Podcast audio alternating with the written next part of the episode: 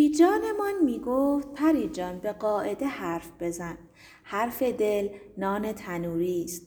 زود بیرون بیاید خمیر است و وا می رود. دیر بیرون بیاید سوخته است. وقت دارد حرف دل زدن.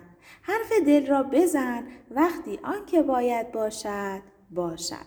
حرف دل را زدی یا نبود حرف بیات می شود و از دهن می افتد حرف دل را باید داغ چونان نان گرم به نیش کشید تا طعمش و عطرش به دل بنشیند ما حرف از تنور دل بیرون می کشیم و در سفره کاغذ می پیچیم و می فرستیم.